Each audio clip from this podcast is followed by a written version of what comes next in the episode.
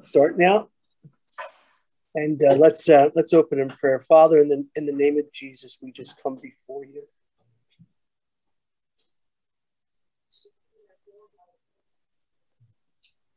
And we come to you in the name of Jesus, and, and indeed, it, it is the sweetest name we know.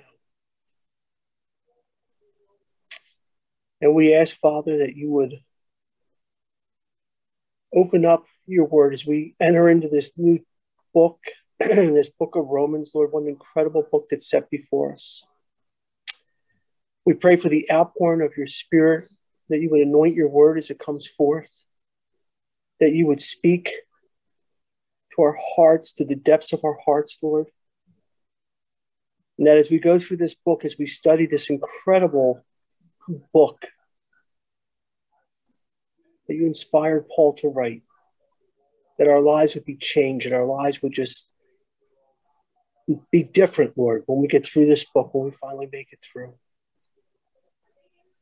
We ask that you would give us ears to hear, a heart to receive, and a will to obey, Lord. You're going to show us things, Lord. I'm just so excited about it. I look forward to what you're going to do. And we, uh, we just pray and commit all of this to you, Lord, in your precious name. Amen. Amen. Okay, well, Romans, we're going to start out in Romans. Let me do this. Okay, there we go. Um, as we get started, just, you know, we want to start with a little background work. I mean, I was going through it this. How, how did everybody do this week? Yeah, it was, I mean, I don't know about you guys, man. I had a rough week spiritually rough. So I'm thinking we might be in the right book, you know, because there was just a spiritual battle was raging throughout the week. So the only thing I could put together was we must we must be in the right book or in the right place to be to be battling the way I was battling. It was it was brutal, but praise the Lord, I'm feeling pretty good right now. Like we're gonna we're gonna see what God's gonna do tonight. I'm feeling good now. Um, it's so good to be here every Saturday night. It really is. And, and I would just as we start, really, really be praying. Because as I'm going into this book, um, and starting to dig into it. Um, you know, it's one of those things you get into it, and and I mean, it's I'm over my head. This this this book of Romans is incredible. I mean, this, this is amazing. Every time I look at it, it just gets more and more incredible. Now, it's a great place to be because the only way to get through it is by relying on the Lord and relying on the power of the Holy Spirit to lead and guide and direct and open up His Word. So it's a wonderful place to be which sometimes it's easier to say than it is to go through because sometimes when you're trouble, you know, it's like, oh, what am I going to do?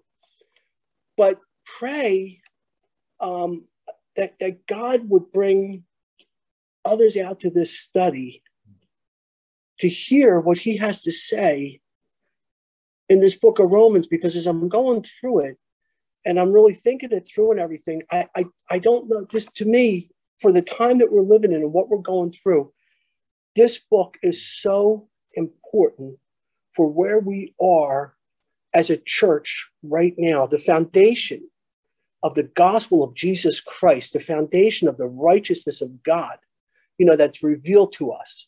And, and we're going to go through all of that is so important. And one of the problems that we have in our society right now and in the world today is because the church isn't where the church is supposed to be the ineffectiveness of the church in so many ways. And a lot of it has to do is because we've lost sight of this. We've lost sight of what Paul's going to, to speak to us, what the Holy Spirit's going to show us as we go through the book of Romans.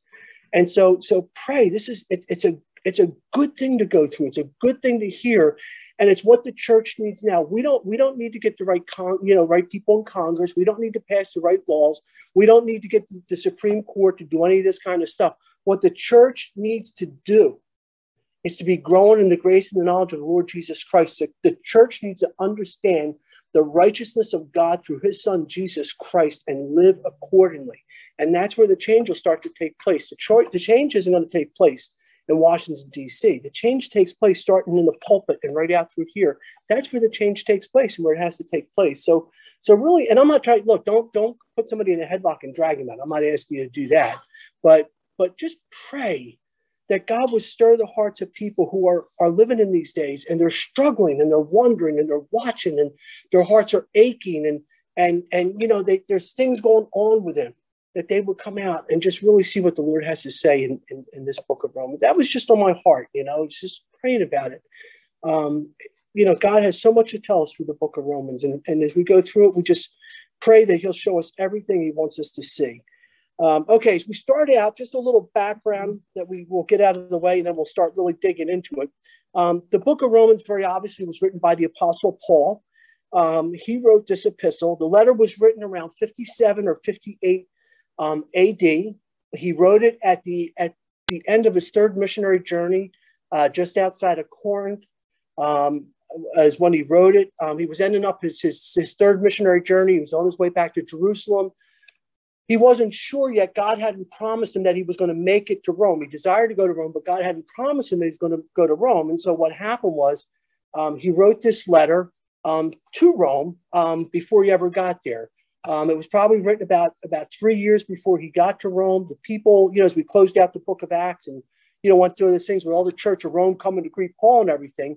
By that time, they'd had his letter for about two years. But that's kind of the timeline that you're looking at there it, it's pretty much agreed upon, widely believed that a lady named Phoebe of the church in Cenchrea, which is a which is you know outside of Corinth, that she was the one who actually delivered this letter to Rome. She brought it up there, and I looked at that, and that amazed me, because here's this this lady Phoebe. Who is she? What does she look like? How much do we? We don't hear anything about her. But Phoebe was given this letter by Paul, entrusted to take it from Greece, from, from just outside of Corinth, and take it all the way to Rome and deliver it like, like, like it, she had no idea what she had, obviously, you know what I'm saying? That this letter here, as we look, it was entrusted to one person. And that one person, that one trip takes that letter. And here we are today, looking at this letter that here Paul penned it 2,000 years ago. And a lady gets the letter and goes on a trip and travel. Let me tell you something. You never know. Obedience to the Lord, you never know what God's going to do with the obedience. You know, she was just a person being obedient, and God used it tremendously to, to impact us with this incredible, incredible book of Romans. Uh, Romans is, is in many ways different from all of Paul's other epistles. Um, the other epistles, his focus was on church issues, as he wrote to all, all the other epistles, obviously letters to Corinth, man. You know, where do you begin with the letters to Corinth?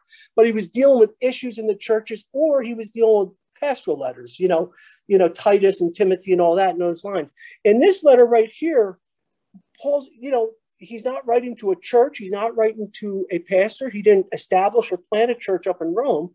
And so as he, he writes this epistle uh, to them, uh, he desires to get there. He greatly des- desires to get there, but he's focusing on God and his great plan of redemption is what he's focusing on as he writes to them. You know, the church is, is growing in Rome. There's there's issues within the church, you know, with people coming in, false teachers, Judaizers, all kinds of things going on. And so for Paul as the apostle, the apostle to the Gentiles, there was an imperative in him that he wanted to get a letter to them. And, and I mean, again, this letter is so incredible concerning the gospel of Jesus Christ. And he wanted to get that to them. And part of him sending the letter up there too was to prepare the believers for when he would come up and visit and meet with them. Um, again, he wrote this. He wrote this letter before God assured him that he would go to, to, to Rome. Um, and so you, you get a flavor of that when you read the letter. But again, he just felt they needed a thorough explanation of God's plan of redemption, of salvation. Um, and, and that's what he wanted them to know. Um, to say the least, um, as you look at it and you read what people say about it, Romans is a masterful presentation of the gospel of Christ. There's guys who call it the Magnus Opus. I like that Magnus Opus. It sounds so impressive. Um, some call it the first in every list of Paul's teaching. One person referred to Romans as a, as a flagship in the fleet of, of, of Paul's epistles. I thought that was a very colorful way of saying it and everything like that.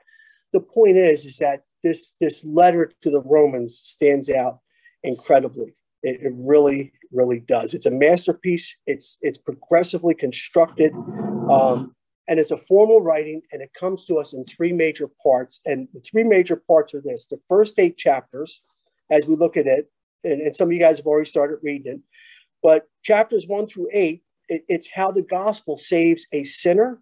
Um, it's God's righteousness revealed in condemnation, justification, and sanctification as you go through that. Believe me, when we get you know, start to the last half of chapter one and chapter two. Those are some rough chapters to get through and everything. But his righteousness is revealed in those three things. Throughout the entire thing, it's clear and it's logical. As Paul goes through here, he just builds, he, go, he makes a point and he just builds on point upon point upon point as he goes through it. But it's very logical and it, it's progressively logical as he goes through the letter. It's really an amazing thing. Chapters 9 through 11 tell, is, it's about how God relates to Israel. Um, in those, it's God's righteousness revealed in his sovereign choice. So the first the first eight chapters deals with God's righteousness revealed in, in condemnation, justification, and sanctification. Chapters 9 through 11 looks at God's righteousness revealed in his sovereign choice. And then when we get to the last chapters, chapters 12 through 16, what that deals with, it deals with how, how the gospel bears or how the gospel influences our conduct. One thing you always have to remember that duty always follows doctrine. We just don't get great doctrines from the Bible to say, hey, that sounds really good. No, when you learn the doctrines, there's a duty to be obedient with the things that you've learned from the doctrines that have been presented to us. But basically, the last the last chapters 12 through 16 is God's righteousness revealed in transformed living. Listen, a person who's born again, washed in the blood, filled with the Holy Spirit, should be living a transformed life. Period. That's the life we all should be living. And so, as we get into those last few chapters, that's what it's going to be taking a look at. Um, the book opens up with an introduction. It, it, closes with a with a conclusion at the end of it. So there's just a little bit. We'll start with the introduction today, but but that's that's what we're going to be taking a look at. Um, make sure I didn't miss anything else in this in this presentation. Um, we talked about at the end of Acts um, about Rome. As far as we know, there was no apostles who made it to Rome. And so again, you know, we talked about this. The question is, well, then how did the church develop in Rome? What what happened? You know, there was no committee. You know, there was no sending thing. There was, you know, was, no, nothing was overly organized. What happened? How did the church begin in Rome? Well, as you put it together, from the day of Pentecost, when the Christians were at Pentecost, they got saved and they dispersed. Some of them went back. Many of them went back to where they came from. Christians went back to Rome. Rome was a place where many people went in and out of. I mean, it's the capital of the entire world. But what happened is the people from Pentecost went back, and the Holy Spirit, through them, began his church. That's a novel idea, isn't that? How, how the Holy Spirit does that. And he starts a church and he builds, and God builds his church. You know, it's, it's the church of Jesus Christ, and, and Jesus builds his church. But the point is, is that the church in Rome was a work of the Holy Spirit. And I think that's something we need to remember in our day. Look, whatever takes place here, anything good that takes place here, and the only good thing that takes place here is that Jesus Christ would be glorified, is a work of the Holy Spirit. Beyond that, nothing else is happening. It's got to be a work of the Holy Spirit and everything. But that was that was the church in Rome. It was it was not planted by anybody. It was not developed by anybody. It was God Himself. And we don't have a lot of details about it. And I like the fact that we don't have a lot of details about it. Because if we got details about it, somebody would organize it, package it, put together some DVDs and some PDFs, and try and make some money off it. You know what I'm saying? They try and sell it and get it out there. We have no idea, and I don't care who tells you, the only thing we can say about the church in Rome is that it was a work of the Holy Spirit. That's the only honest statement we can say about this church. And so this is the church who Paul is writing to. And uh, we'll pick up in verse one. Paul hasn't been there, so he needs to make, make an introduction of himself as he starts this thing out. He needs to kind of introduce himself. He says, Paul, a bondservant of Jesus Christ, called to be an apostle, separated to the gospel of God, which he promised before through his prophets in the Holy Scriptures, concerning his son Jesus Christ our Lord, who was born of the seed of David according to the flesh and declared to be the Son of God with power according to the Spirit of holiness by the resurrection from the dead, through whom we have received grace and apostleship for obedience to the faith among all nations for his name, among whom you also are the called of Jesus Christ, to all who are in Rome, beloved of God, called to be saints. Boy, that's an opening right there.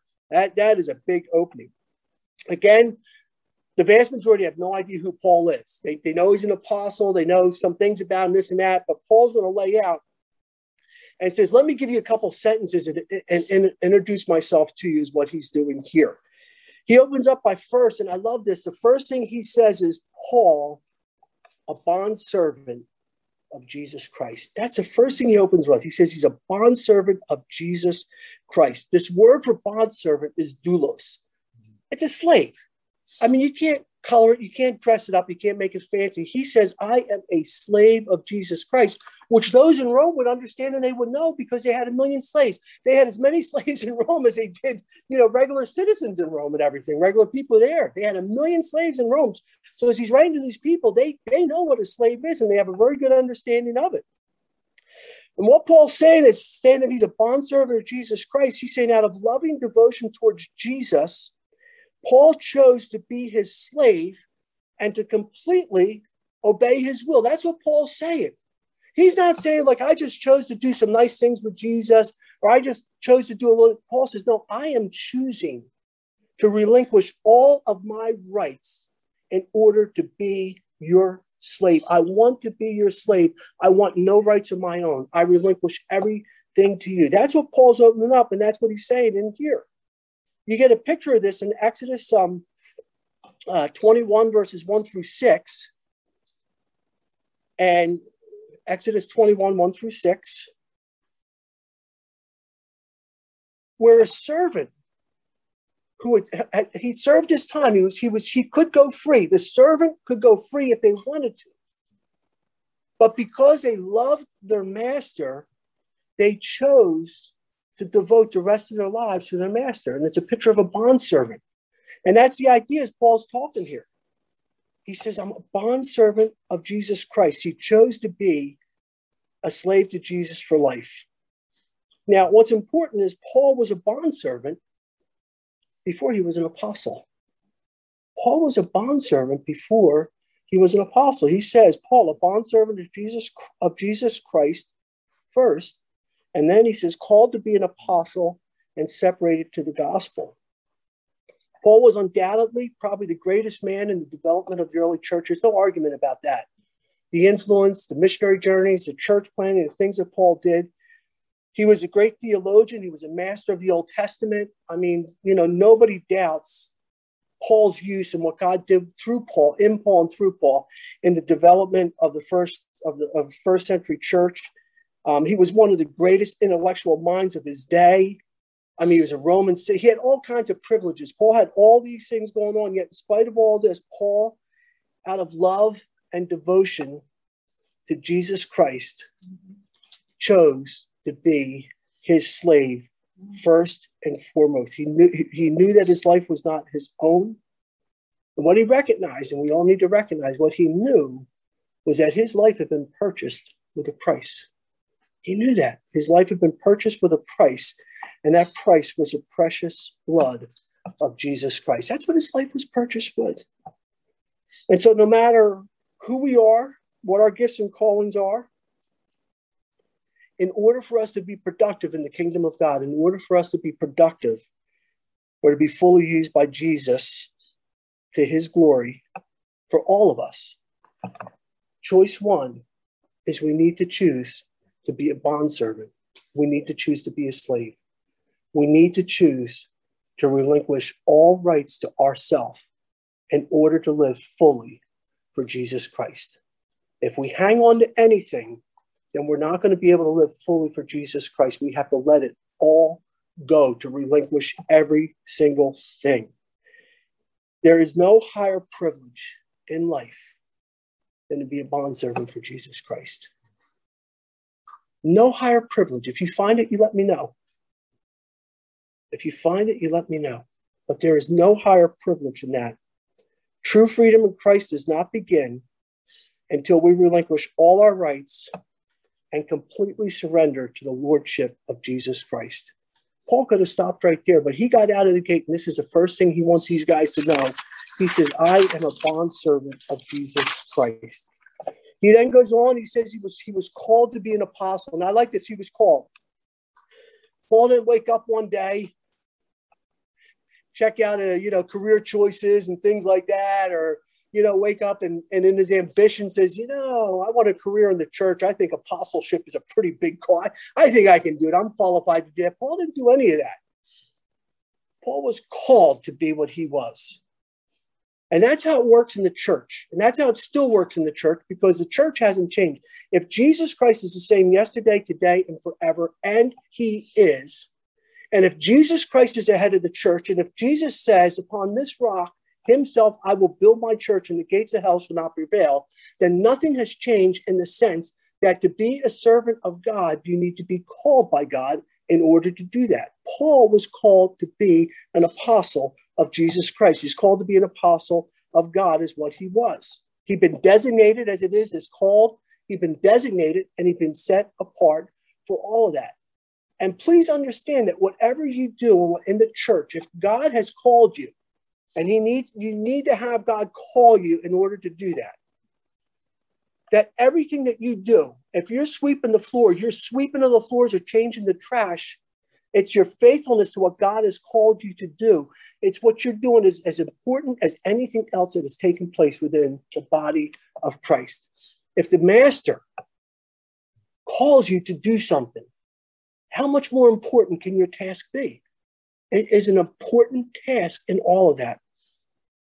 Now, an apostle was one who was sent with delegated authority. So the apostle, in a sense, you know, as you look at the apostle, you think like these are big shots and big important people. They had delegated authority. Okay. They were representing somebody else. It wasn't all about them, they were representing somebody else. The great one was the throne that they bowed the knee to. That's where the greatness lay in, was the throne that they bowed the knee, knee to. But they were a person who was sent by authority. They were sent by authority and with a commission. Lay hold of that. Because if God has put a call on your life, whatever it is, you've been sent on authority with a commission. You know, you've been you've been sent to do something. Go out there and do it. Whatever God has called you to do. Just get out there and do it. Paul was no less than, than an apostle than the 12. Um, Paul walked in great authority, again, but the authority he walked on was based on the authority that he was under. That's the authority that he walked in. We walk in the power of the throne to which we bow our knee. What throne do you bow your knee to? That will determine the authority that you walk within.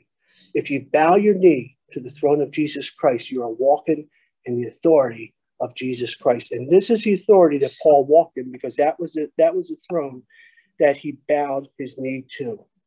He goes on and says, and we're still in the first verse, he says he was separated to the gospel of God. In Galatians uh, 1 15 and 16, it says this it says, But when it pleased God, notice, who separated me from my mother's womb.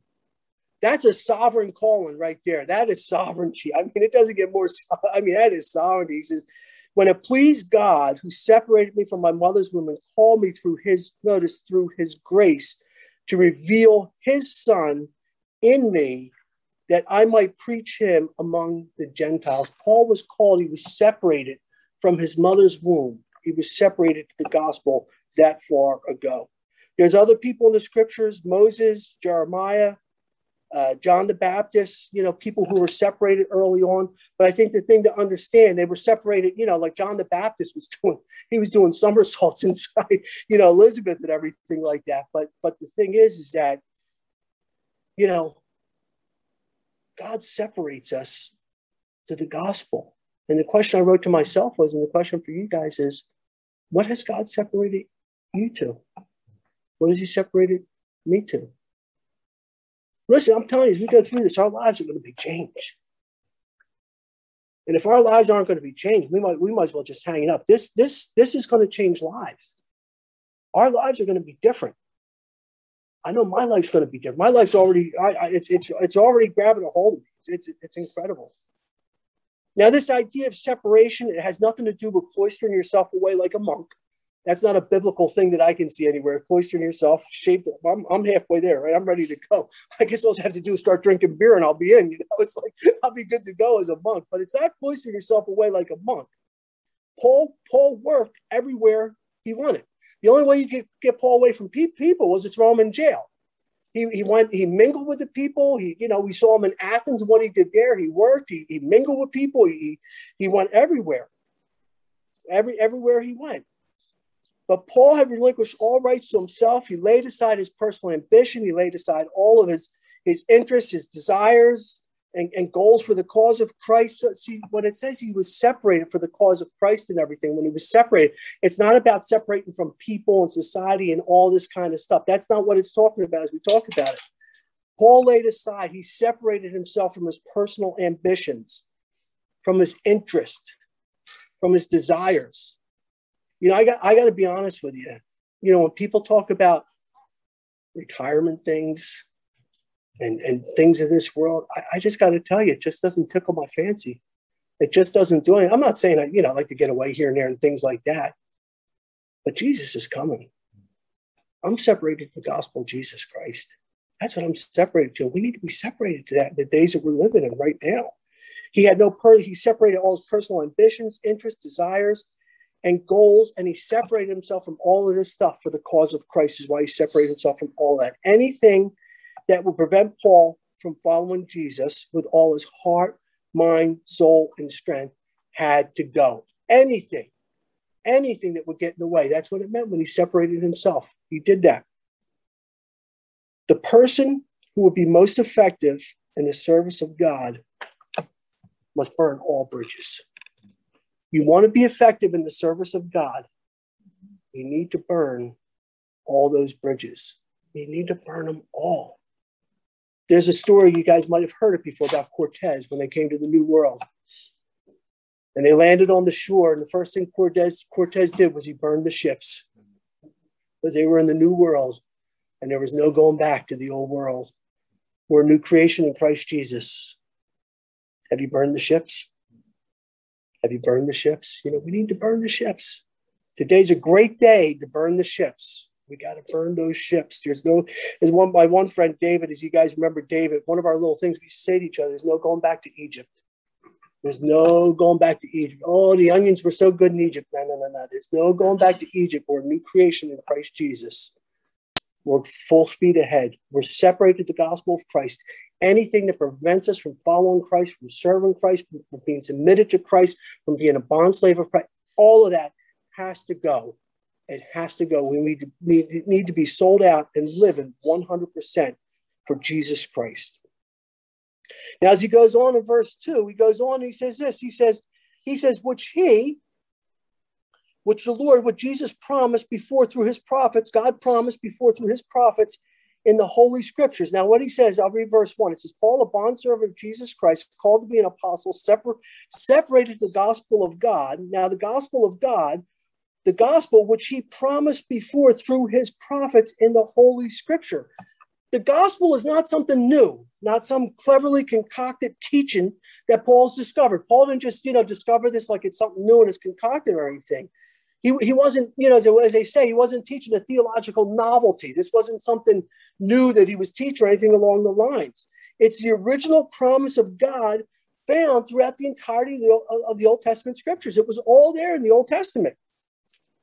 You know, as you go through Genesis, and, and we some of some of you guys were with us when we did the study through Genesis, and I'm just amazed as you go through it because in, in, in Genesis chapter two, it's verses 21 through 23, when God causes the first Adam to go into a deep sleep.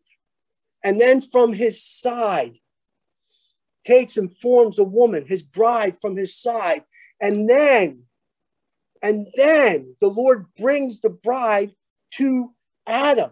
This is such an amazing picture of Christ, of the church. You know, of there's so much in there. That's Genesis chapter 2. I mean, as you work your way through Genesis, there's so many pictures. As you work your way through all, all you know, the whole five books, the Pentateuch, it's all there. As you work through the history, the, the poetry, the prophets, you work through the entire Old Testament, you see Jesus in every book, in every chapter. You see him on every page of it.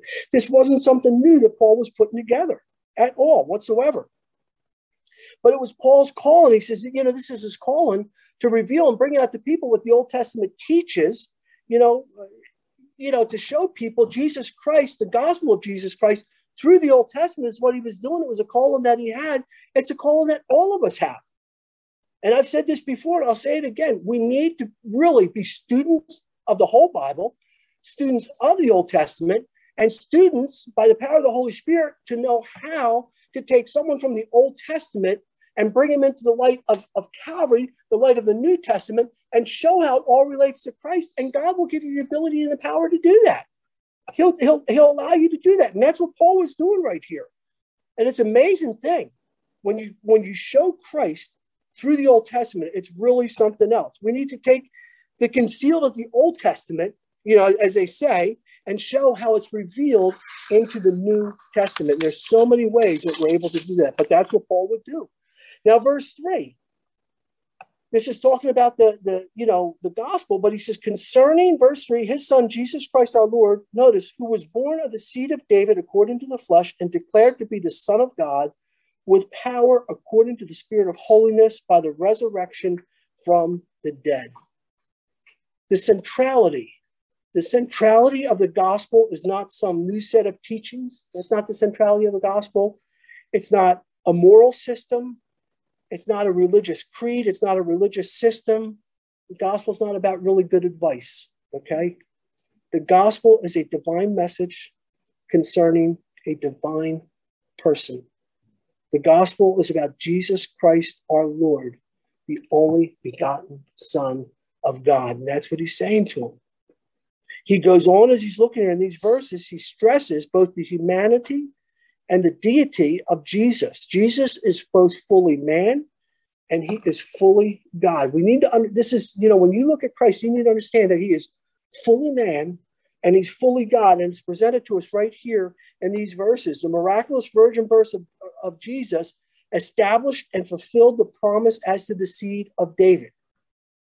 His resurrection from the dead declared, proved Jesus to be the Son of God. The resurrection from the dead validated the claims that Jesus had concerning his deity. He goes in here and he tells it right here Jesus Christ our Lord, he was born of the seed of David, and then he was declared to be the Son of God with power according to the Spirit of holiness by what? By the resurrection from the dead. Now, according to the Spirit of holiness, the Holy Spirit, just, you know, I like that when it says that this is all according to, according to the Spirit of holiness. I like that. According to the Spirit of holiness, the Holy Spirit descended upon Jesus at his baptism. The same power that the Holy Spirit displayed in Jesus as he lived a life of, of absolute um, unblemished perfection in this in this in his earthly life was on full display in the resurrection as Jesus arose from among the dead. I like what it says in 2 Timothy 2 8. Remember that Jesus Christ of the seed of David was raised from the dead according to my gospel. I mean, Paul's just a few things in, and he has just just touched on depths of just theological significance. It's that's just amazing. The gospel was and remained the centrality of all that Paul throughout his whole, whole lifetime. That was the centrality of everything that Paul taught was the gospel of Jesus Christ. Paul consistently taught that the gospel was and is a divine message about a divine person, Jesus Christ our Lord. He consistently taught that Jesus was fully man, fully God, risen in power from the dead, and the thing is, and this is amazing, the message never got old. The message never, never got old. In fact, there was a newness every time he declared it. Think about that. I mean, has the gospel gotten old for anybody here? I mean, the gospel has, I mean, it, it, when I talk and start getting into it and thinking about it, meditating, it just gets exciting. There's a newness about it. There's a freshness about it every time. This was Paul's message. There wasn't no no tricks, no you know anything like this. Let's make something new and exciting. Let's get a bait and draw them in. Let's do this and do that. Paul presented to them the gospel of Jesus Christ, and he presented it consistently. He, cons- he presented it without apology. That's what he presented. He presented it biblically. He presented it according to the scriptures, and he never ever stopped doing that throughout his whole ministry life. He never stopped doing it whatsoever. It's a message that never gets old. And just remember, the same is true today. The same is so true today. Listen, you don't need gimmicks in the church. You know, you don't need to have a bowling night. You don't have to have a hot air balloon drop or something like that. You don't need all the, let's have an ice cream night. Let's have a roller skating night. Let's have this and that. What you need is right here is the gospel of Jesus Christ. You don't need any of that. You don't need any of that. Paul didn't have it, and the church was growing. The church was growing during his time. Verse 5.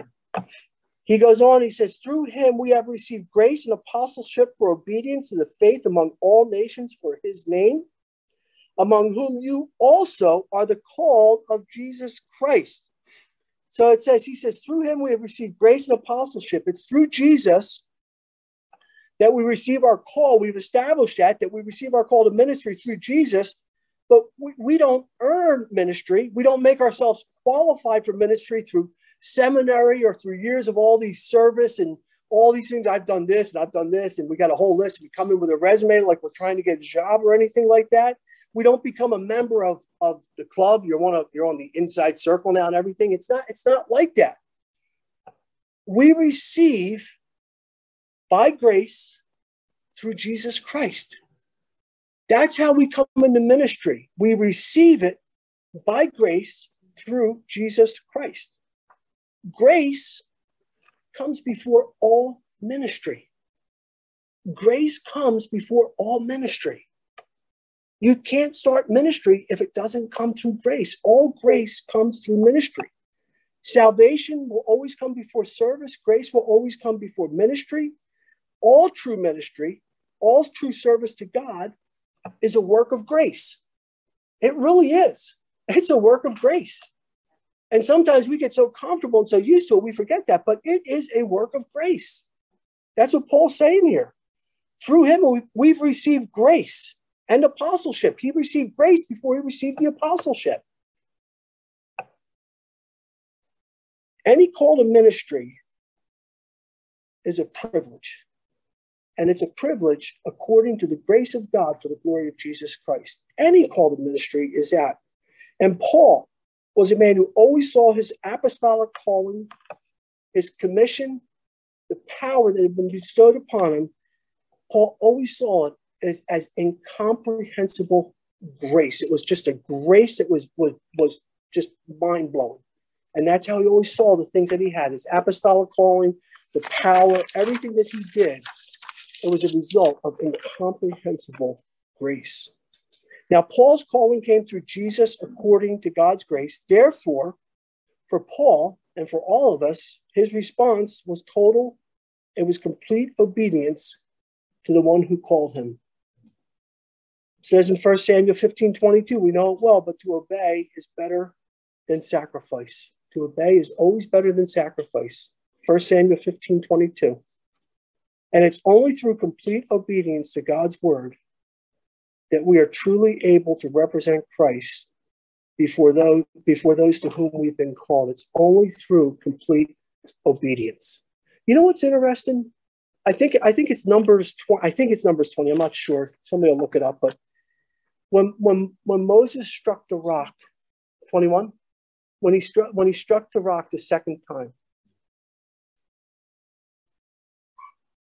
And God blessed the people with the water anyways.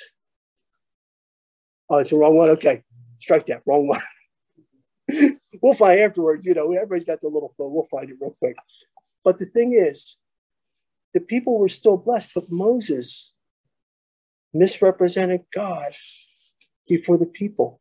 He struck the rock a second time and he struck it with anger and he struck it in disobedience and he paid a hefty price for doing that. But the point is, is he did that.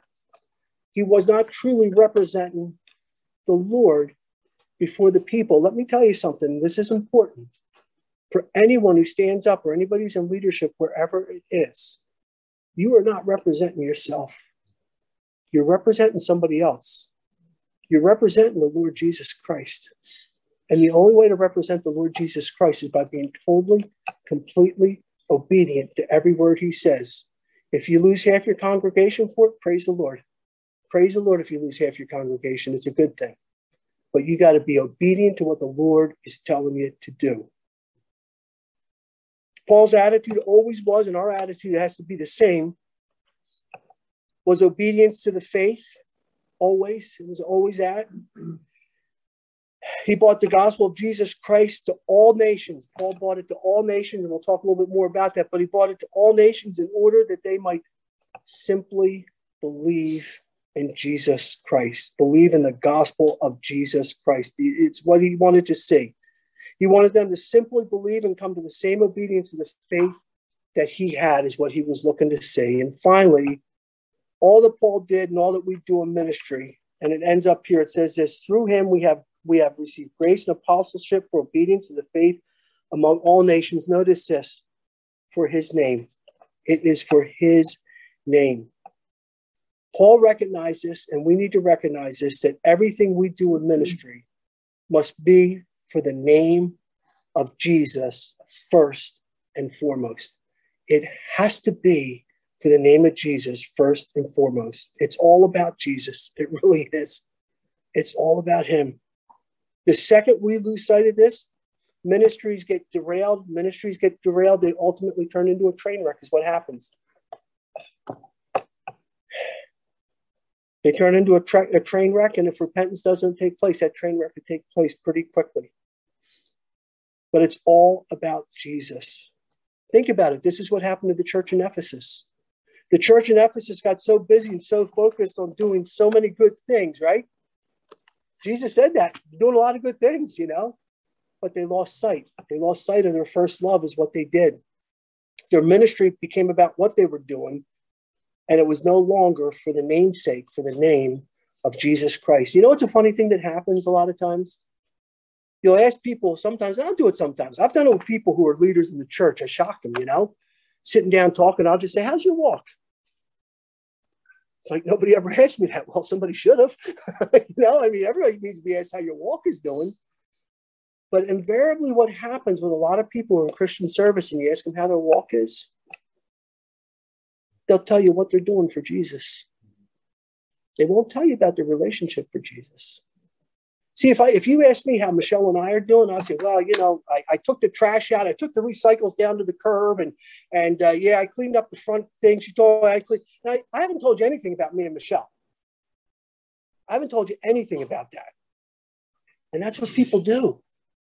What Paul understood and what Paul knew was that everything he did was for the name of Jesus Christ. He didn't get caught up and what he was doing for Jesus, he was caught up in Jesus and he did it for the name sake of Jesus Christ. And always remember this about the mistake, the mistake, you know, the, the, the, the transgression of Ephesus. A failure to repent in Ephesus paves the way for Laodicea. You need to repent in Ephesus because if you don't, you're going to end up in Laodicea eventually.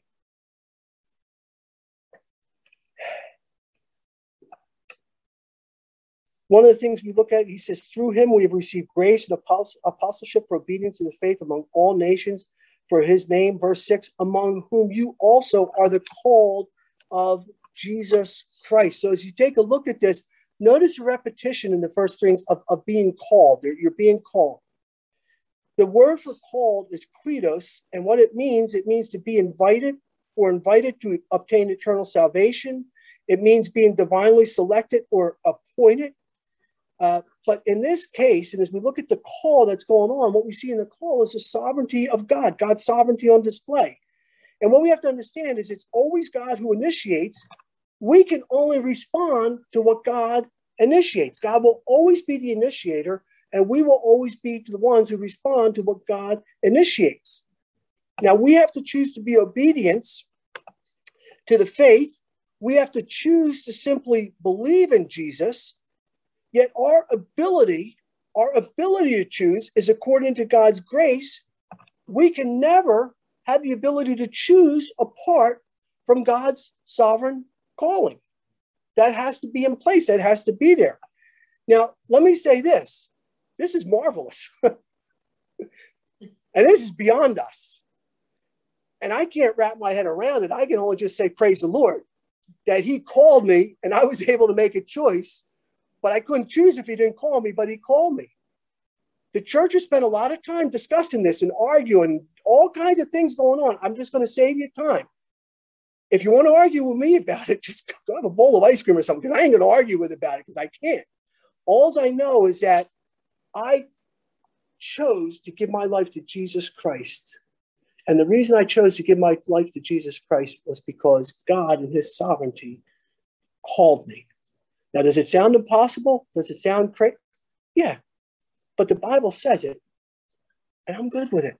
I can just, I, I'm, I'm good with it. It's a marvelous thing. And as Paul's going through it, he's talking about this call. It's, it's really something else as he's going through it because he says he was called to be an apostle. He was he was separated. We see these people are called. I mean, it, it's over and over again. And so with Paul and with his church of Rome, one thing Paul's bringing out, we talked a lot about it in the book of Acts, the sovereignty of God. The sovereignty of God in all things. Listen, don't ever lose sight of God's sovereignty. Look at it, look at the world around us right now. I got news for you. Last time I checked, Habakkuk 220 still in the Bible. That God is still seated on his throne. He's still in control.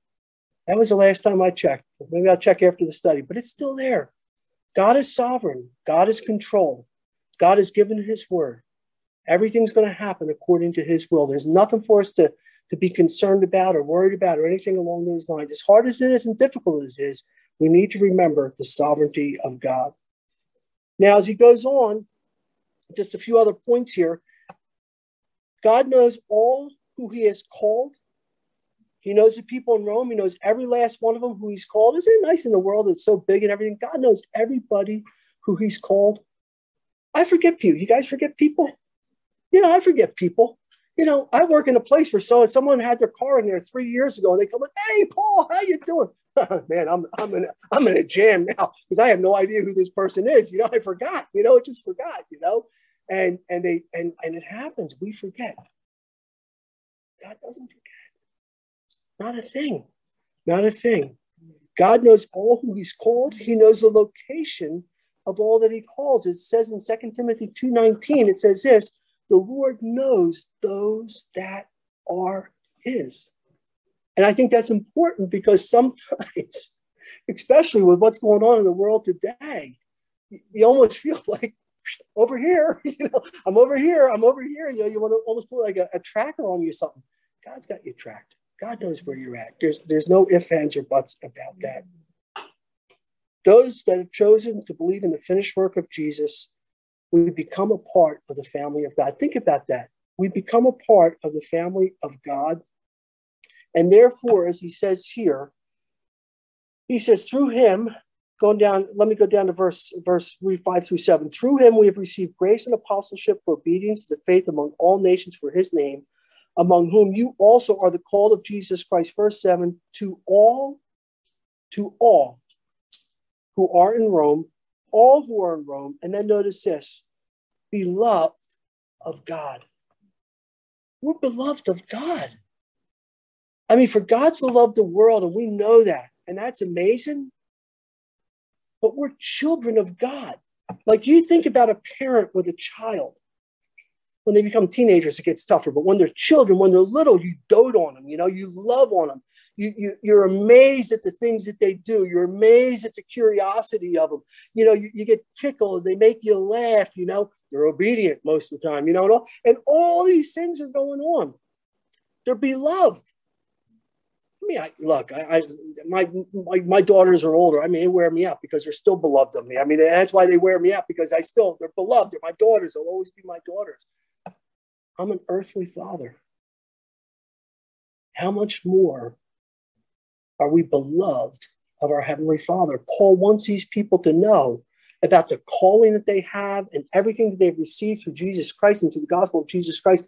And he wants them to know as he's wrapping this introduction, you know, as he's wrapping this part of his introduction up, he wants them to know that they are beloved of God. It feels good to be loved. It feels good to be loved. You know, as parents, you know, you can do so much to a child, you know, and, and, and so many things with the way you treat them and how you love them and everything like that. To be beloved of God. Oh, how awesome, how wonderful it is to be beloved of God. It's an amazing thing. And finally, as he wraps this up, as he's getting through this whole thing, he says, verse 7, he wraps up, he says, To all who are in Rome, beloved of God, called to be saints. Uh oh. We're saints. Uh oh. They're, they're just started an argument in the church. How about that? We're called to be saints, okay? means we're set apart. To be a saint means we're set apart. The, the, the ecclesia or the church is, is, is a set apart assembly. It's just an assembly that's set apart. And this assembly that's set apart, and I guess it makes sense, is set up set is made up of individuals who are set apart as well. So you got a, a group of set apart individuals, saints, okay, you know, and and we're a part of this whole group that's all been set apart. And, and we're getting more and more set apart as the days go forward and everything like that. And that's what he's saying when he says the saints. He says, You're you're you're set apart. You're set apart. You're, you're called, you know, you're beloved, and you're set apart by God. God has you set apart. The idea is that He's really got you set where He can, can watch you and take care of you and, and do all these things. But but that's all that a saint is. So we don't have to start calling each other saints. We can stay stick with brother and sister, but but we're we're you know, but the truth is, in the essence of the word, we're all saints as we go. And then he wraps up with grace and peace. This is Paul's common greeting. Uh, the Greek greeting of grace and the Jewish greeting of peace was always there. This was something that was very common that he did. Um, this, you know, as I looked at that and I thought about this, but sometimes we see grace and peace so often in Paul's letters that we kind of just, you know, go past it real fast. But I, I was thinking about that grace and peace. This always has to be present among the body of Christ. You can't ever walk into this room and not experience the grace and peace of our Lord. It needs to be here. It needs to be here.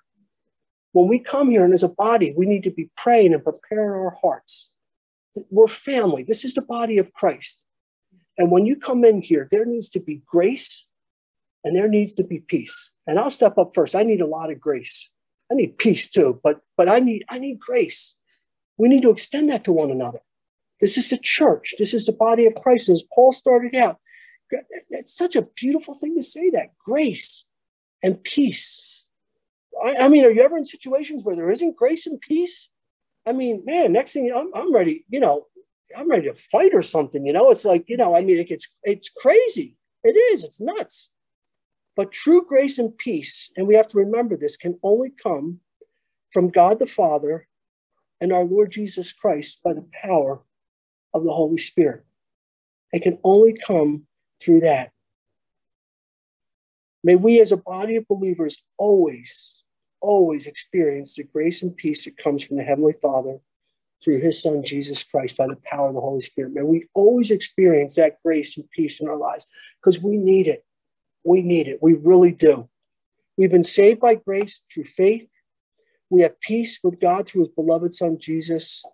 And with all that, May God's grace and peace, you know, just sustain us, sustain us in this pilgrimage that we're on at all times. It's just one of those things he says it so often, we get so used to it. It's like where people say, oh, you know, God bless you, God bless you, God bless you. Wait a minute, what does that mean? You know, really think, and it's one of those things with grace and peace. It's, it's just an amazing thing that Paul says here.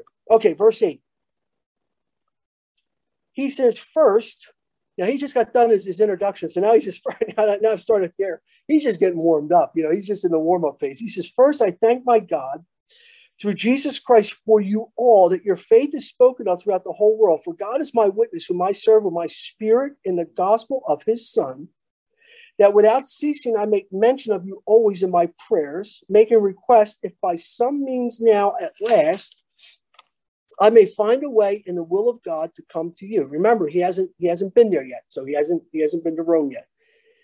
For I long to see you, that I may impart to you some spiritual gifts, so that you may be established. In verse 12, he kind of explains verse 11. He says, That is, that I may be encouraged together with you by the mutual faith, both of you and me. Now, I do not want you to be unaware, brethren, that I often plan to come to you in parentheses, but was hindered until now, that I might have some fruit among you also, just as among other the other Gentiles. I am a debtor, both to Greeks and to barbarians, both to wise and to unwise. So as much as is in me, I am ready to preach the gospel to you who are in Rome also. So Paul begins and he sets before us a beautiful example of how our heart should be towards the entire body of Christ. He's showing us a, a great example here. Paul didn't plant this church. Paul had nothing to do with the plan of this church in Rome. He, he had absolutely, positively nothing to do with it. And again, for the most part, he might know a person or two, you know, in the travels and all that kind of stuff. He might know a few people who've gone there and come back and things like that. But for the most part, Paul really doesn't know anybody who's in this church in Rome. He doesn't know anybody there. He doesn't know them personally. Yet, yet Paul is deeply, deeply and sincerely thankful for these people in Rome. There's not a there's not a hint of jealousy that emits from Paul. There's nothing from Paul that emits any jealousy. You know, I didn't plant the church in Rome. You ought to see the church over here. You ought to see the church over here. You know, let me tell you about this church. None of that emits from him whatsoever. There is there is nothing but a depth of true sincerity as he says this to them. He says, I thank my God through Jesus Christ. I mean, for you. Isn't that something? Would to God that we could say that about each other all the time, that we're thankful for each other through Jesus Christ. I mean, we need to, we, that, that needs to be our heart, not to say it, but that that would be our heart. You know, in the church today, the jealousy just abounds. You know, if you're from this denomination, or if you're from this particular movement, or things like that, well, you know, he's not one of us, or they don't do church like we do, or we don't do anything like that. Paul had none of that. I mean, look, if there's bad doctrine, bad teachers, you know, things like that, the Judaizers coming in trying to get people to come, come in and do stuff to themselves physically that they shouldn't be doing and, and just committing themselves to, to, to back to the law. Paul had none of that. He wasn't putting up with any of that. But as far as the body of Christ goes, as far as true believers, it didn't matter to him. He thanked God through Jesus Christ for everybody. But today, it, it, it's everywhere. Remember this about jealousy it's a work of the flesh. Just look, go to Galatians 5. You can do your own homework. It's right there in Galatians 5. Jealousy is a work of the flesh. Paul, great example, has no jealousy whatsoever. Paul sees a body of believers in Rome called by God and beloved by God, a church that has counted everything lost for the cause of Christ, a church that is true to the name of Jesus Christ and true to the word of God. This creates in Paul a thankful heart for what God is doing. They've thrown, you know, there, there's churches in, in, in Africa or churches in Vietnam or churches in the Philippines, or churches in Cuba, or you can go to all these countries, or churches in the Middle East that people don't even know about that are meeting in secret and everything like that. We need to thank God with all our hearts for what He's doing in those people. And, and, and Paul, I, we're going to get into it, but praying for them without ceasing, people we never even met, that's really amazing as you look at that. He notes that their faith is spoken of throughout the, the entire Roman, Roman Empire. When he says through the whole world, what he's talking about is the entire Roman Roman Empire is all spoken of. With you know, people cut. Well, he didn't really mean the whole world. You just meant the Roman Empire. I'm thinking, well, the Roman Empire was pretty big. You know, last you know when I looked at the map, it was pretty big. It got everywhere, and and the word got out everywhere about the Christians, about the church in in Rome. It makes sense because a lot of people went to Rome, traveled in and out of Rome. It was a capital of the world, as as, as it were. But this was done without modern technology. Is that something? It was done without modern technology. It was done without self promotion. It was done without you know magazines and things like that talking about all the exploits and everything that you're doing within your churches or your movements it was done, it was done with all it was done with all of that the word got out and, and let me tell you something i i i've been involved with with things that happen, you know, like, like events that happened years ago. The amount of money that was spent, okay, probably could have sent a thousand missionaries overseas. A thousand missionaries overseas. Boy, I'll tell you what a lesson that is to learn from that, to look back on that.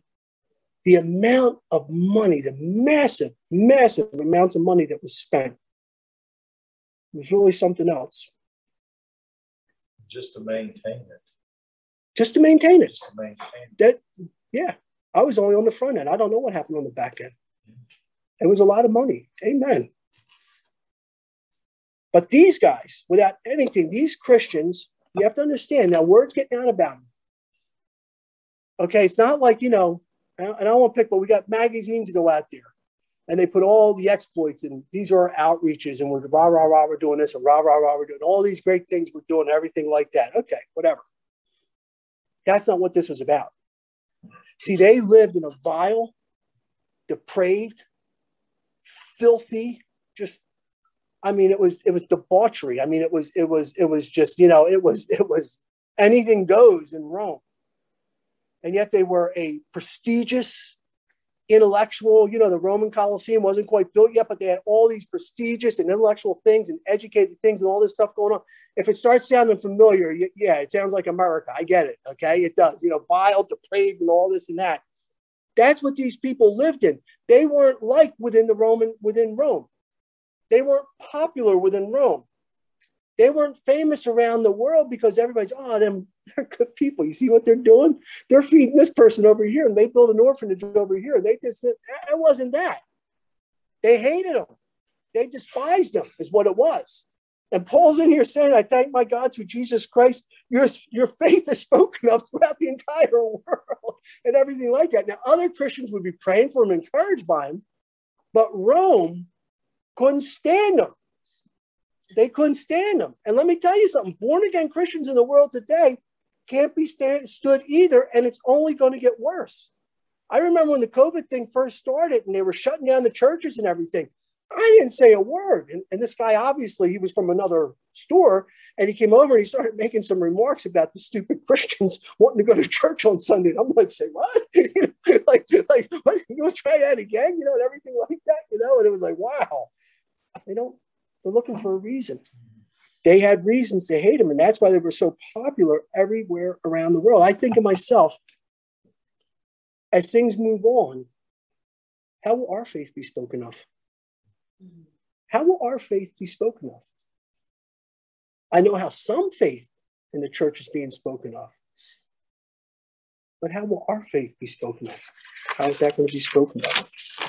Verse 9 he says, For God is my witness, and this I want to dig in a little bit. For God is my witness, who I'm served with, with, with my spirit in the gospel of his Son. Notice that without ceasing, I make mention of you in my prayers. Paul wants them to know that without ceasing, he is always praying for them. Now, I'm, I'm going to tell you flat out when I when I hear something where someone's praying for me or something, man, well, it, it, I can't tell you what it does to me. I can't tell you the encouragement. It really is. We need to be praying for each other. But Paul, this is an amazing statement that he's making. First of all, he doesn't he doesn't really know these people. And not only that, how many churches has Paul already planted that he's already praying for? And how many things is Paul tied up in? And somehow, how does Paul, how do you find the time to pray without ceasing? He's not lying. You know, First Thessalonians, what is it, 517, Paul says that we are to pray without ceasing. Okay? And we can. Okay, you can do, you know, you, you, you know, you can walk through your place of business and do a hundred Nehemiahs, I call them. You know, when Nehemiah stood before Artaxerxes and you know, he, he, says, I prayed before the king. What was it, like a two second prayer? And God answered it, but but it was prayer. And God heard it and God answered it because God's awesome, because God's mighty, and that's why it happened. But Paul prayed without ceasing. How often do we pray? How often do we pray for others? I mean, that's we. I'm saying we, you know, all of us. How often we do that? This is an amazing statement that Paul makes here. See, you have to understand that the, the ministry of prayer is an unstoppable ministry. It's the one ministry. Mark and I were talking about it before you know, do you think they're going to shut down again? You know, the Delta variant, like, ooh, you know, I feel like I'm back in the twilight zone. You know, it's like it's coming. Ooh, it's scary and all this. I don't know what's going to happen. But you can't shut down the ministry of prayer. You can put a person in prison. You can cut off their tongue. You can cut out off their ears. You can pluck their eyes out. Do anything. But as long as that person has breath in their lungs, and and and they're conscious enough, they can pray, and you can't stop it prison walls cannot stop the ministry of prayer. You know, putting people under house arrest cannot stop the ministry of prayer. You know, shutting down the churches can't do it. None of these things can do it. It can't shut down the ministry of prayer. What an incredible thing it is. It's a privilege to be able to pray for others. It really is. Prayer allows us, and think about this prayer allows us to join with any ministry at any time, at any place in the world. Is that something? You can be a part of any ministry, anytime, any world, anywhere in the world through prayer, through the ministry of prayer. It's an awesome, it's an awesome thing as we take a look at it. Now, again, Paul to Thomas letter, he, he hadn't been to Rome, he, he hadn't met the Christians there. So therefore, a part of his prayers, he was praying, in his prayer was that if it was in the will of God, as he's praying, he says, if it is in the will of God, that he would be able to make it to Rome. Remember, he hasn't made it back to Jerusalem.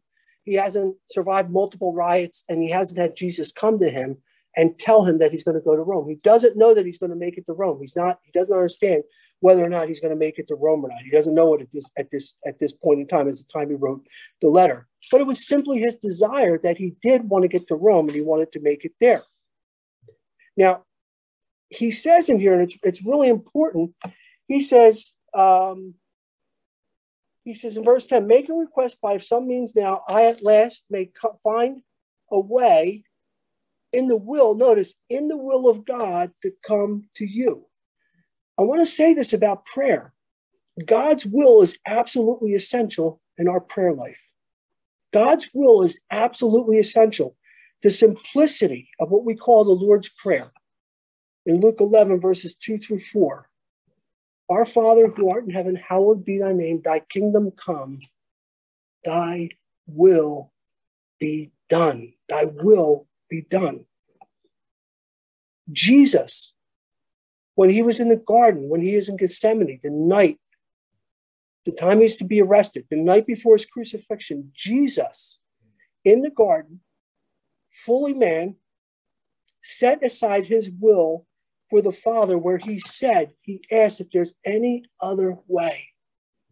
If there's any way that this can happen, that I don't have to go through what I'm going to go through, if there's any way this is possible. But then he said, Nevertheless, not my will, but thy will be done.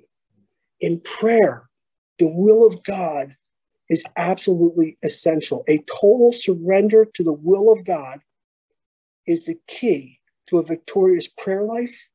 It is the key to a victorious Christian life.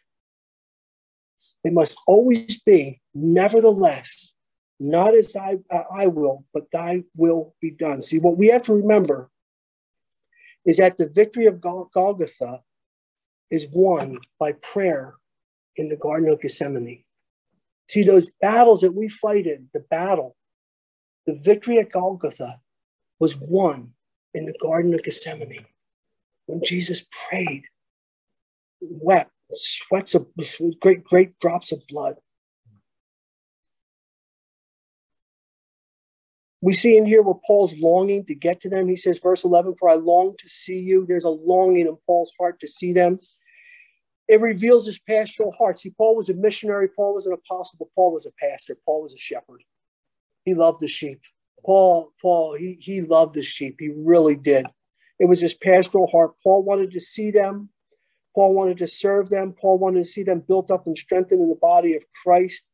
Um, the idea is that through Paul's spiritual gifts at the church in Rome, you know, as he said, he would come there and through Paul's spiritual gifts, that the church in, in, in Rome would be enlarged and it would become established as he as he went in there. They'd be they would become settled within their faith. Not that they weren't already growing and God was doing things, but he just wanted to come in and be a part of that. Verse 12, he clarifies what he says, you know, because he says, I long to see that I may impart to you some spiritual gift so that you may be established. And then verse 12, he, he kind of qualifies what he's saying, or he, or he makes it clearer what he's saying. He says, That is, that is, what I want you to understand is that is that I may be encouraged together with you by the mutual faith both of you and of me. So he clarifies that by letting them know that while he is confident in Christ, he's confident in Christ that he would be a source of blessing to them. He wanted them to know that the fellowship of their mutual faith would be an inspiration to him. It would be what he was saying. This will be a time of mutual blessing in Christ Jesus. It's going to be a time of mutual blessing. It's not like the great Paul has come on the scene and everybody wait and fall down at his feet and all this kind of stuff and everything like that. And well, you were blessed because I was here, anything like that. No, Paul's saying, You are going to bless me as much as I am going to bless you because we have a mutual faith in Jesus Christ. And that's what God does. He blesses both of us, He'll bless both of us.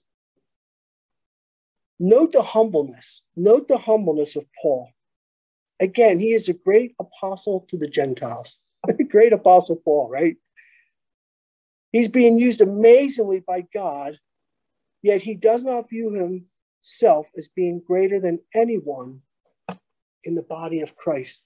Paul doesn't view himself as being greater than anyone in the body of Christ. Revelation chapter 1, the apostle John tells himself, he, I think he, the word is a, a, a co laborer, like a you know, someone who suffered, a fellow sufferer with, with, with, the saints and everything. John didn't see himself as anything better, anything different, anything greater than anybody else. Paul humbly, sincerely, this isn't a false humility. Paul saw himself as not being greater than anyone else in the body of Christ. He knows before God that their ministry, this is what he knows. He knows that their ministry uh, uh, to him will be just as powerful as his ministry to them. That's what he knows. And that's an honest statement. He knows it's truly, truly mutual. He's not putting on a show or anything like that. And I think we need to understand that. I think that's one of the things that, that sometimes are missing in the church. Sometimes the ones up in the front think they have more to give than what people have to give to them. Sometimes people come into the pews and they're just saying, like, give me, give me, give me, you know, and everything like that. It's a mutual thing. It's a mutual faith. Listen, before you come to church, get filled up, pray. God's not just bringing you out to bless you and to be fed and all that kind of stuff. You need to be a blessing to someone else. Somewhere around, you know, we all need to be blessing. It's a mutual blessing. None of us, no one's greater than anyone else. And Paul understood that. If anyone had a right to say he was greater than anyone else, it was the Apostle Paul. And, and, and Paul didn't see it that way. Paul saw it as a, as a mutual faith that was truly mutual. Paul wanted them to know, verse 13, he says he wanted them to know that he tried to make plans to come to them, but he was hindered. He was hindered along the way in his plans to try and make it there. First Thessalonians 2:18, it tells us there are times when Satan hinders, hinders us, and that can be frustrating. But the one thing you have to remember when you remember about Satan hinder us and everything, remember what we started out with. God is sovereign. See, Satan, okay, acts with permission. Satan doesn't have, you know, this freedom to do whatever he wants, wherever he wants, and however he wants. Everything that he does is done by permission. Job chapter one and two. You can read it right there. You can read it with Peter, where, where, where he asked permission to do to Peter, to try Peter. He asked for permission to do that and was given permission to do to Peter what he did. He has to have permission to do these things. We have to remember that the sovereignty of God. Paul was hindered, but he was hindered within God's sovereignty. All the perfect timing, everything was taking place. Paul says he was hindered. He was hindered, but God is in control. And the point is, with all Satan's hindering and everything like this, and it, he's been doing it for a long time, it's got to frustrate him to no end. Everything that he does for hindrance and things along that way will ultimately work towards God's will being accomplished. See, the bottom line is with everything that Satan's doing, there's going to come a point in time when the full glory of Jesus Christ is going to be revealed completely to this world. That's what Revelation is all about the complete unveiling of Jesus Christ. And there's coming a time, and with everything that Satan's doing, it's all going to come and it's all going to work out to this is what's going to happen that the full glory of Jesus Christ is going to be revealed. He can't stand in the way of that. He goes on, he says this, he says, I he says, I, I don't want you to be unaware, brother, that I often planned to come to you, but was hindered until now. Notice what he says, that I might have some fruit among you also, just as among the other Gentiles. I am a debtor both to Greeks, to barbarians, both to wise and the unwise. So, as much as is in me, I am ready to preach the gospel to you who are in Rome also. He says here that I might have some fruit among you. Th- this isn't a selfish statement that Paul's making, okay? There, there's no selfishness in the thing that he's saying here. Fruit is a work of the Holy Spirit. Fruit is a work of the Holy Spirit.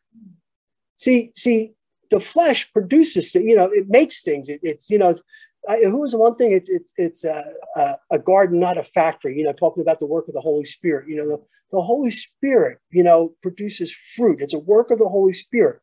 Fruit is the evidence of maturity in Christ.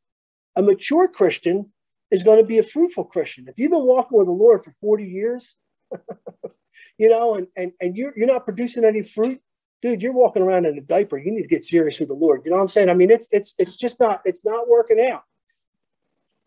But fruit is the evidence of maturity in Christ. It's the evidence of a deep and abiding relationship with Jesus Christ. John 15, verses 1 to 8, about abiding in the vine. That's what it is the evidence of, because there it says that you will produce much fruit to the glory of the Father as you abide in the vine. Paul simply desires to be a part of what God is doing. That's what he desires. He wants to be a part of what God is doing. And what's incredible, and I love this, God rewards us for being a part of what he's doing. I mean, all we have to do, he calls us, he equips us, and empowers us. And all we have to do is step forward in obedience and faith, and then he rewards it. And he sets everything up along the way. He provides the resources, he provides the introductions, he provides the places, he opens the doors, he prepares the hearts, he does all these things. And then we just step up in obedience. And then God says, I'm going to reward you for that. you know, it's, it's really, I mean, it almost doesn't seem fair. You know what I'm saying? I mean, I'm not, I'm not, you know, I, I like it, but it's really something else. Paul also wants those in Rome to know that he is a debtor to the entire Gentile world. Now, he was the apostle called to the Gentiles. He describes, first, he describes the Gentile world. He describes it broadly in two ways. First, there would be the Greek world and the non-Greek world. I, I thought I, was, I, I, thought this, you know, my, my big fat Greek wedding was the first thing. There's Greeks, and then you're not a Greek. You know, it's like there's only two people in the world. You're Greeks and you're not Greeks. Well, he's you know he's, he's addressing it. He says there's there's the Greeks there's the Greeks, and then those who are not Greeks. But then he goes, secondly, talking about the Gentile world, would be the wise and the unwise. And this is basically referring to every level of intelligence that there is. That basically he's a debtor. You know, if you're dumb as a doornail, the most brilliant person in the world, he's a debtor to everybody. No one's off the list, whether you're Greek or you're not Greek and whether you're you're of high intelligence, middle, low, wherever you're intelligent, he says it doesn't matter. I'm indebted to every single person. The idea being no one is excluded from the gospel of Jesus Christ. There's no exclusions at all from the gospel of Jesus Christ. It's something we need to remember. I mean, have you ever felt like that in your heart? I don't want to witness that guy. I'm not going to tell that guy about Jesus. You know, mean, that's what you're saying when you get turned off and you walk away from or something like that. So you'll say a little prayer in your heart. We're all guilty of that. Paul was saying, he says, you know, the gospel of Jesus Christ was for everybody. Paul was a debtor, as he says in here. He says, I'm a debtor both to Greeks and to barbarians. Paul was a debtor to humanity, not, and it's he's a debtor. It's not because he owes the world anything. Okay, it's not like the world's done something great for Paul and Paul owes the world something. It has nothing to do with that. Paul's ultimate debt is to God. And basically, what the and his debt is to God, and the payout is to the world. The payout is to the Gentile world. But it's not because of anything, you know, he owes them. It's because of what he freely received from God. He's indebted to the world because he has received something freely from God. And because he's received this freely, that has made him indebted to the Gentile world, to the entire world. Paul, by the grace of God, was, like us, a recipient of the gospel of Jesus Christ. That's what he was. He was a recipient of the gospel of Jesus Christ. Paul, by God's grace, possessed, think about this. By God's grace, he possessed the greatest treasure in all of eternity. I mean, can anyone find anything more valuable in all of eternity than the gospel of Jesus Christ? Can anybody find anything more valuable? There's nothing more valuable than all of that. Paul's attitude of indebtedness to the lost world, it comes from his love for God. See, that's why he was, that's why he says, I'm a debtor to the world because of his love for God. That's where that came from. That's where it came from. Everything we do for God, everything we do for Jesus, it has to be motivated by love for him. Now, I was reading a little thing about, about Hudson Taylor, and you know, towards the end of his life, I guess it was, and someone was commenting, you know, how he how he did so much and gave up so much and all these things because of his love for the people of the Orient. And Hudson Taylor corrected them.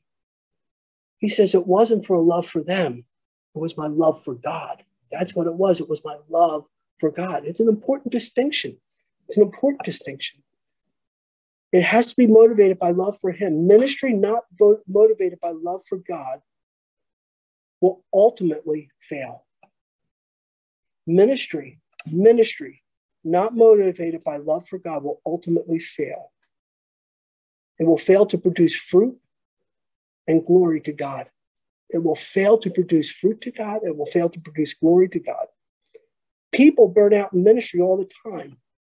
And the reason they do is because they're not motivated by love for God. And I've seen it. I've seen it in, in denominations and I've seen it in movements where you've got a whole bunch of assistants and a whole staff and all these types of things.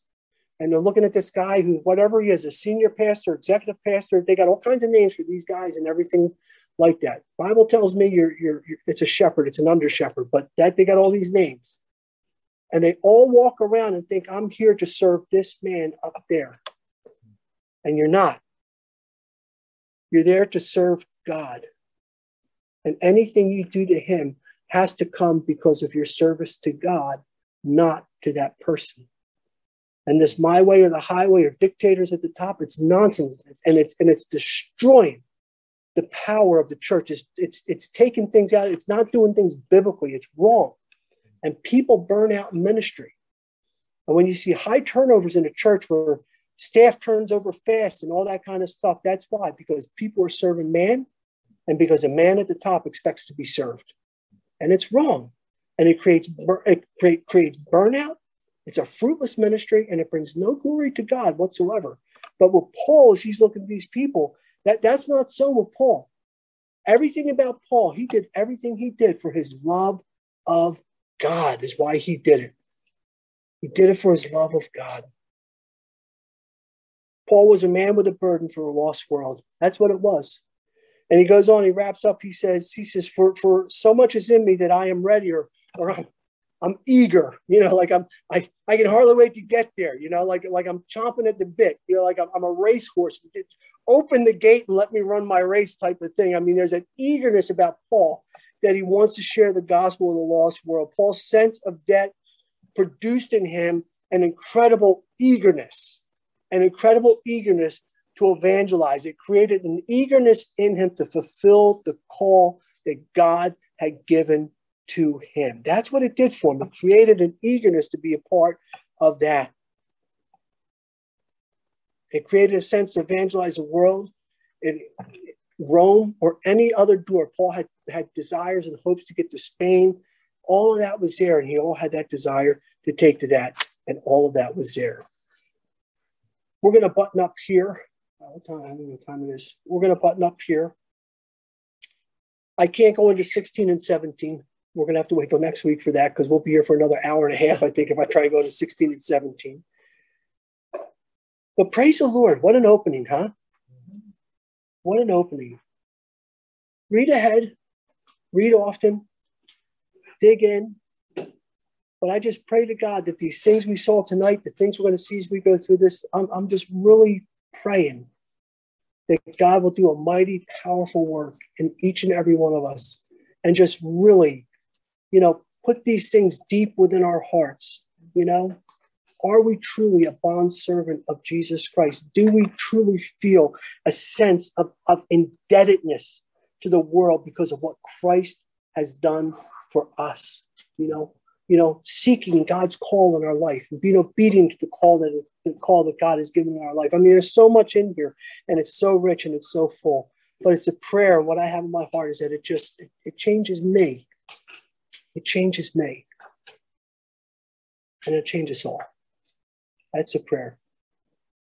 Father, in the name of Jesus, we just come before you. We love you. We love you. You're an awesome God. What a what a rich, powerful, wonderful, awesome book, Lord. It's just amazing. And just digging into this book of Romans and getting started, it, it, it's like a it's just like a like a pool that has has no bottom to it. The depth of this book, it's just incredible, Lord. But I pray, Lord, by the power of your Holy Spirit, you promise us in Second John, Lord, that by your Holy Spirit, you will teach each and every one of us. You'll open up your word to all of our hearts. You'll, you'll open up our ears to hear what you have to say. You'll open up our, our hearts to receive what you have to say. And Lord, I pray and I ask with everything I have that we would all have the courage because you're going to tell us some incredible things. There's conviction coming and that we would, in obedience, Lord, consider everything a loss for your sake. That we would be obedient, regardless of cost or consequences, for your glory. I just pray for that, Lord. And I just commit that to you. Lord, we love you. We praise you. I ask that you would just uh, be with us as we, we discuss, talk, fellowship, Lord that your spirit would be poured out upon us through all of this. And I just pray this, Jesus, in your mighty name. Amen.